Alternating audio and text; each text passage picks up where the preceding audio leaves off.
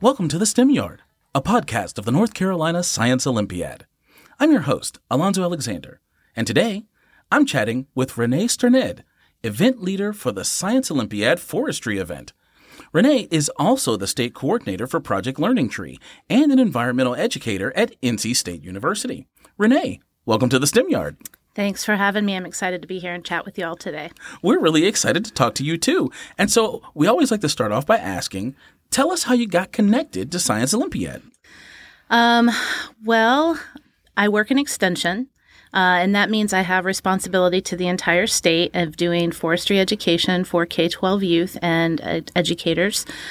So, when Science Olympiad came around as the forestry event, probably the first time, I think it was like in 2004, 2005. I did a lot of work with Manley Midgett, who is very well known. Friend of the podcast, Manley Midgett. yes. And he basically roped me in, as Manley Midgett does with many educators. And he said, You should totally get involved with this. So I think we did it for three or four years that first time. It came back again as an event in North Carolina, so did it again for three or four years, maybe five or six years, and then it came back again in 2023. Mm. And so Manley came to us again and said, are you all ready to do forestry again? And we said, sure, sign us up. So this is how we got involved. Very nice. Okay. So you've talked a little bit about forestry, but tell us a little more about the event itself.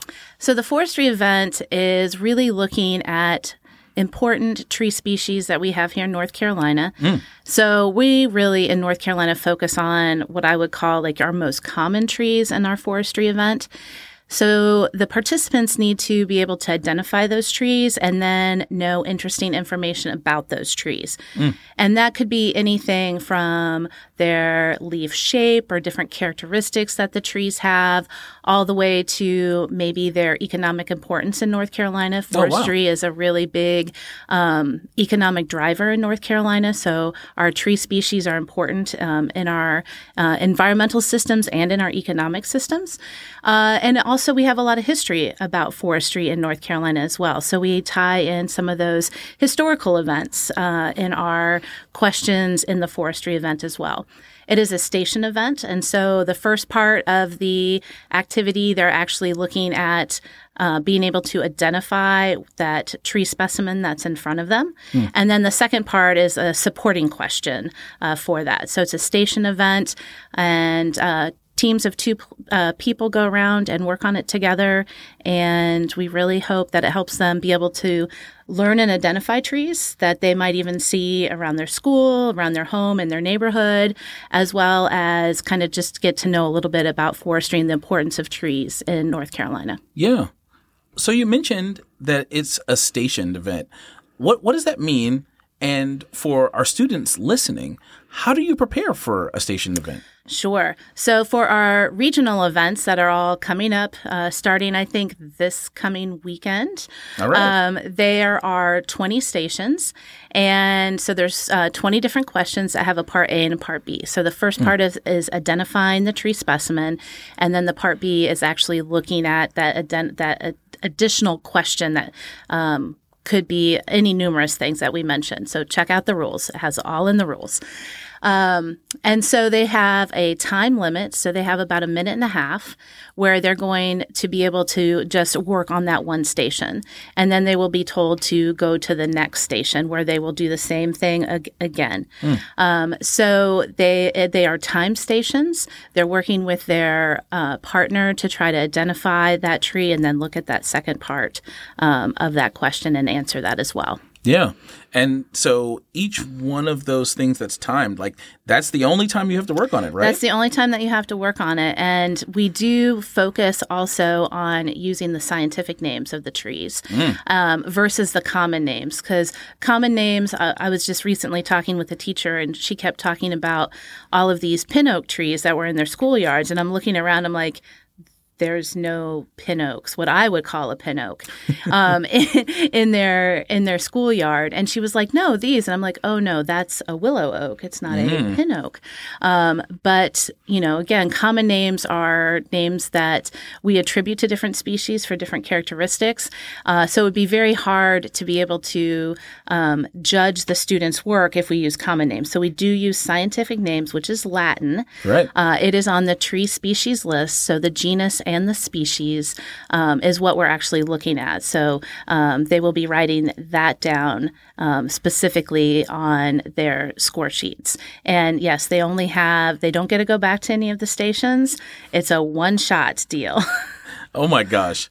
All right. So it sounds like an event that is really built for people who are great with details, but who really enjoy maybe being outside, right? I think that's it, but I think it's also a really good event for um, students that like to uh, think about the way different things are connected and how they're different from each other. Mm. Uh, so, one of the things that we always encourage people to do when they're creating their resources and, and, studying for the forestry event is take a look at all the different species and starting to look at some key characteristics um, of these tree species and basically making your own dichotomous key. Hey, dichotomous hey, keys. That's right. So, those that are really familiar with a lot of, especially biological sciences, will know that we use dichotomous keys a lot to really look at identifying different um, characteristics about species. So basically, you have two things in front of you, and it's either it has it or it doesn't, and then you kind of move down mm-hmm. the key a little bit. And that's really the key of the pun intended, yeah, right? Of the forestry event is really being able to figure out what those identifying characteristics are and kind of creating your own key. So I think st- even if students don't like being outside, if they don't like um, nature, if they don't like trees, um, but if, if they like that process of really digging in to um, those different characteristics and building out their own dichotomous key, this is a really good event for them. All right. Now, you talked about resources. You, you mentioned dichotomous keys. Students have a binder, right? Right. Okay, so they've got this binder they can use to help them in the competition. What makes a good binder? So, what makes a good binder is really um, the students putting it together themselves. Mm. I have definitely, um, in my many years of doing Science Olympiad, I have seen students working with a tool that they did not put together. Oh. Uh, and you can tell because they don't know where anything is in there. so I definitely encourage uh, the students to create their own binder and work with their partner and really think about like what's the easiest way, like how do we look at this? You know, we have field guides that are put together um, by different families um, of trees, but maybe we want to go more by like the ones that we really know that we can easily identify. Maybe we put those at the back because we know that those are in the back. We can easily identify those. Maybe we want to put the harder ones up front. Um, maybe they want to really look at more the oak species and that put everything together like all the different oak species or all the different uh, pine species together. Mm. So I think it's re- a really good opportunity for the team um, mates to have that conversation. What's the best way for us to be able to you know, put together our binder. Um, I think basing it off of a dichotomous key is good. Mm-hmm. Um, I think having um, a lot of good pictures uh, and I actually personally prefer drawings versus photography because uh, a picture of a leaf is just that one sample. And leaves look really different on a tree depending on if they're in the shade, um, the health of the tree, yeah. uh, all of these type of things. Whereas a, an illustration of a leaf is going to be um, more those general characteristics that you're going to look for. Um, so having that in there and then any type of information. So again, we really focus in North Carolina on North Carolina specific trees. So thinking about um, what does the bark of that tree look like? What do yeah. the flowers look like? What do the seeds and fruit look like? does it have any good wildlife uses? Um, does it uh, only grow in one part of the state? Is that might be another piece to really think about. Um, what are those economic issues uh, or economic importance of that tree? Um, I'm trying to think of what other types of things that we have on there, uh, like historical uses. Um, hmm. That's another good thing to think about um, with our tree species. Uh, and if there's anything like like just kind of cool, interesting facts that you find. Those yeah. might also be good things to have in there because we um, like to pull in some of that those interesting um, often underrepresented information about trees a little bit. Yeah. Um, also, wood samples. What like does there are there any specific characteristics of the wood mm. um, that might be an interesting piece to tie into? So those are some of the things that I would include in on that page for that tree species. Yeah. Which leads me to ask the question, right? Let's say you were competing in the event, right? You're putting together Renee's binder for forestry. Binder for forestry. Yes. Yeah. What's going to be your go-to resource? Where's the place where you start? Where do I start? Well, I would definitely start with the North Carolina tree list. There you go. Um, that is where I would start because the the National Science Olympiad Forestry t- Tree List has a lot of species on it, and I mm. know a lot of people look at ours and be like, "There's so many on here," but it is very much narrowed down um, from the National Tree List. Um, so I would definitely start with the North Carolina Tree List. Is where I would start, um, and then um, I kind of do a mix. I, the the national um, guide to use is the Audubon um, Guide to Trees. Um, and I actually also use a lot of the the Sibley Guide to Trees as well because it mm. has the illustrations in it. Um, and then another resource I use a lot is Forestry Images. Uh, mm. dot I think it's dot .com or dot .org. I'm not 100% sure, but forestry images, and it is scientists out in the field taking pictures, and it's a public uh, domain website, and there's a lot of good pictures on there as well. But again, it's that whole idea of pictures versus a drawing. So you know, seeing um, different types of leaves on there, and knowing that some of those pictures are because um, you know maybe there might be some type of insect infestation oh, on yeah. on the leaf or tree that's going to give it a different sh- uh, shape but it's it's a good place to go because all of those trees are entered under the scientific name mm-hmm. where a lot of times if you do a google search just for a common name or a scientific name on google you'll get a lot of things that might not be necessarily correct um, so the forestry images is a good place to start with uh, so i think that's where i would start yeah. yeah. What What do you think about I know students have mentioned using some of uh, these new like digital um, you know AI tools, right? That that try to recognize plants uh, based off of you know taking uh, photographs. What do you think about that? Um, I actually use it a lot myself in the field. Uh, yeah. I'm a big iNaturalist user. Yeah. Um, the the thing with iNaturalist and any of those that you use, those apps that you use, is you have to have a base layer of knowledge already. Because right. very seldom is it going to give you just one answer. Yes. It's going to give you an an option. there are a couple different things that this could be, and a lot of that has to do also with the quality of the picture that we right. that we're that we're sharing with that app. And so having a base knowledge to be able to at least look at it and be like, well, I definitely know it's not that, uh, can help kind of narrow down. Um, and then also just knowing some of the basic terminology when it talks about um, like the leaf shape or how the leaf connects to the tree. You know, some of those basic vocabulary words, if you have that base knowledge, that can help you also discern um, and choose like maybe which one is the specimen that you're actually looking at. Um, but those are really cool to be able to use those um, like even when you're traveling internationally and seeing like oh well this is it looks like this tree at home but it's not but it's very similar and it's here in this other country and they share these characteristics. Yeah. so those are that's pretty cool. I, I like using a lot of those. So iNaturalist is my go-to but i we're fans of iNaturalist here at science house too. Yeah. So yeah that's a good one. Okay so i want to zoom out for a 2nd mm-hmm. to to talk about just why why is the field of forestry an important one for Science Olympiad competitors to know about?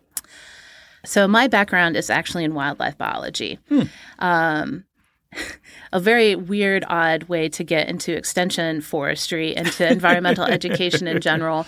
But the one thing I always tell people about forestry is it's more than just cutting down trees. Mm. Um, forestry is the basis for, and, and healthy forests are the basis for our, all of our clean water, yeah. uh, for our clean air, for wildlife habitat, as well as things that we do in our everyday lives, like sitting at this wooden table, uh, wooden chairs, wooden bookcases, um, the paper that you know I still write on, that you know that people read in books and things right. like that.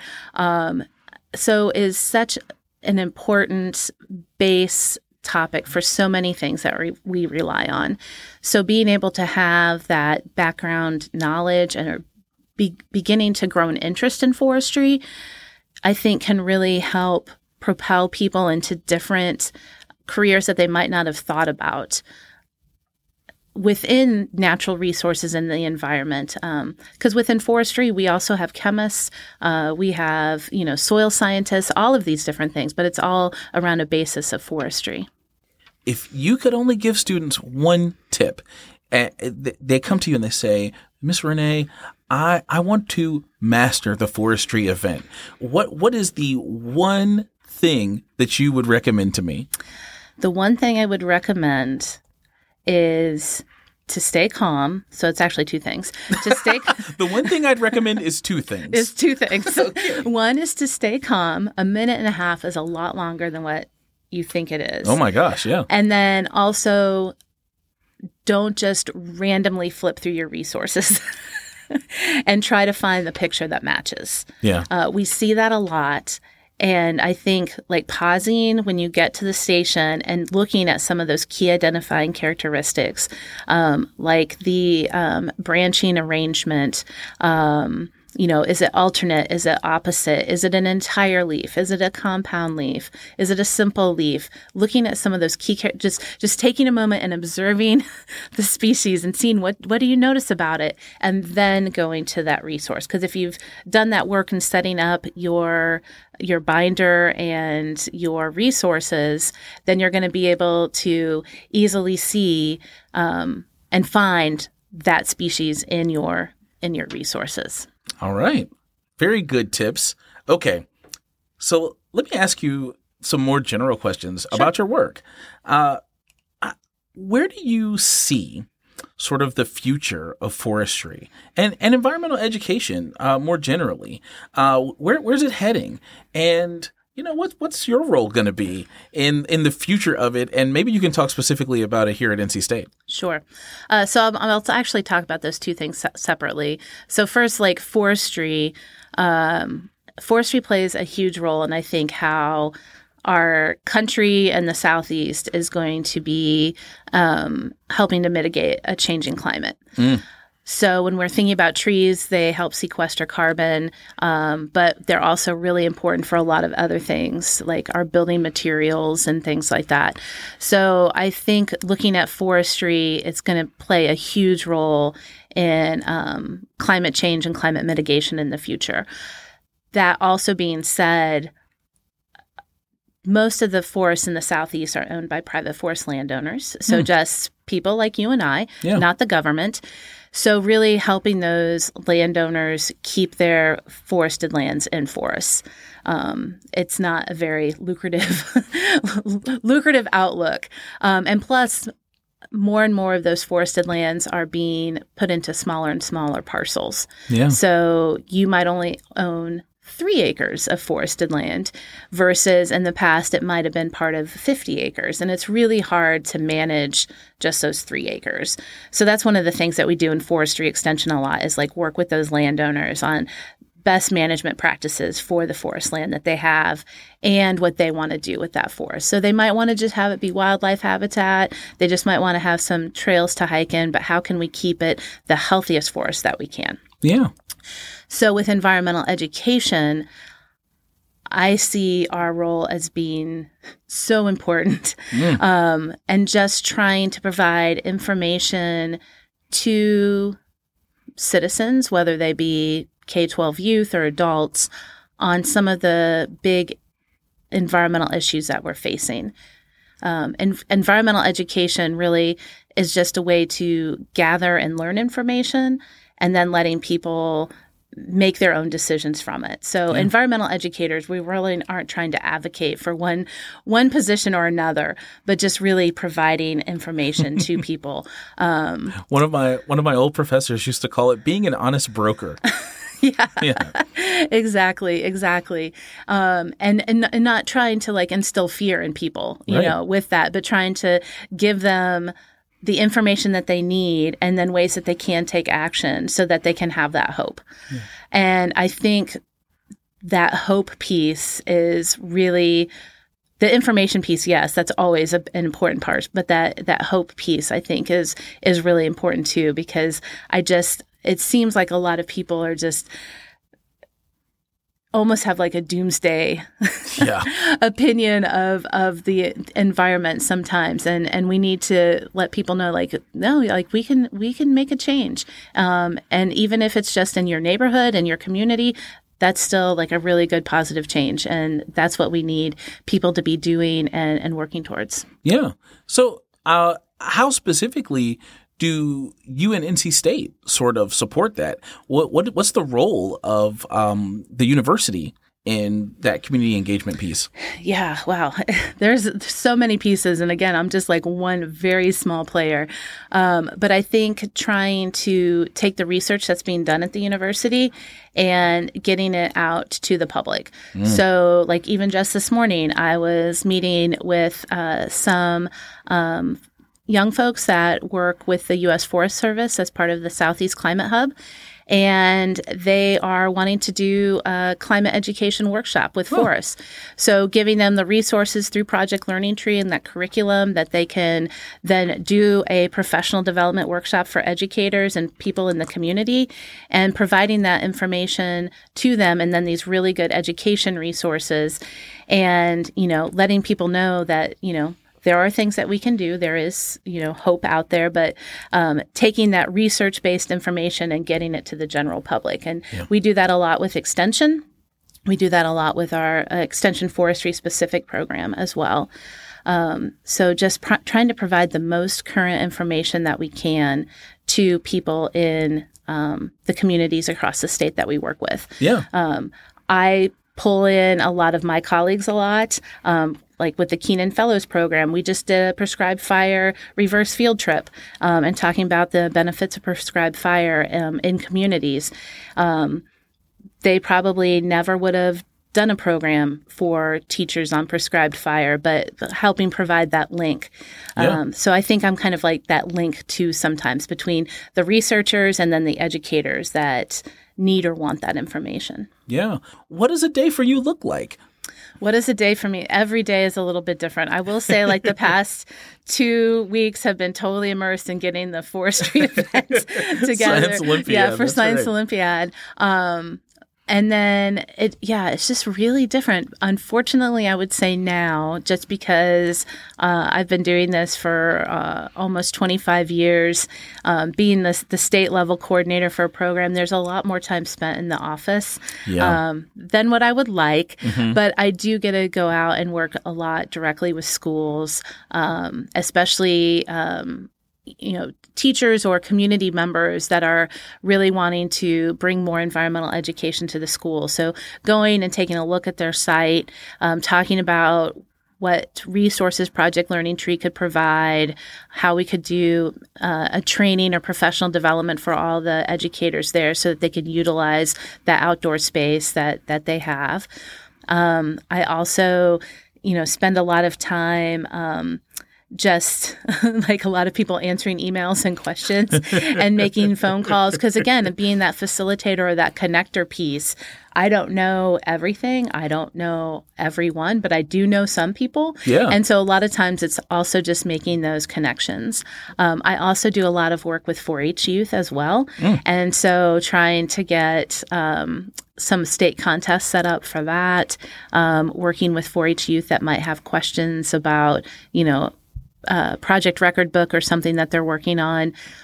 So it's a it's a lot of talking to people, which I do like. It's a lot of travel, which I do like as well. There's a lot of conferences I go to. Yeah. Um, So it's like I think May, May and June are big conference seasons, and then October and November. Uh, and I really appreciate those to be able to go and um, meet other people at different conferences who may or may not be doing the same thing. But again, connecting with people and figuring out how can they help support maybe some of the work that's going on here in North Carolina. Yeah. Renee Strnad, environmental educator here at NC State. Thank you so much for joining us today. Thank you so much. Yeah, it was amazing having you in the STEM It yard. was, it was fun, and I look forward to uh, seeing competitors at uh, at our regionals and at our state science Olympiad event. That's right. Forestry Science Olympiad coming up soon. All right, take care, everyone. The STEM Yard is a production of the Science House at North Carolina State University. Our show is produced by Valerie Bass with assistance from the North Carolina Science Olympiad. We're supported by funding from the Backyard Foundation. I'm your host, Alonzo Alexander. Catch us again in the STEM Yard, where science is our playground.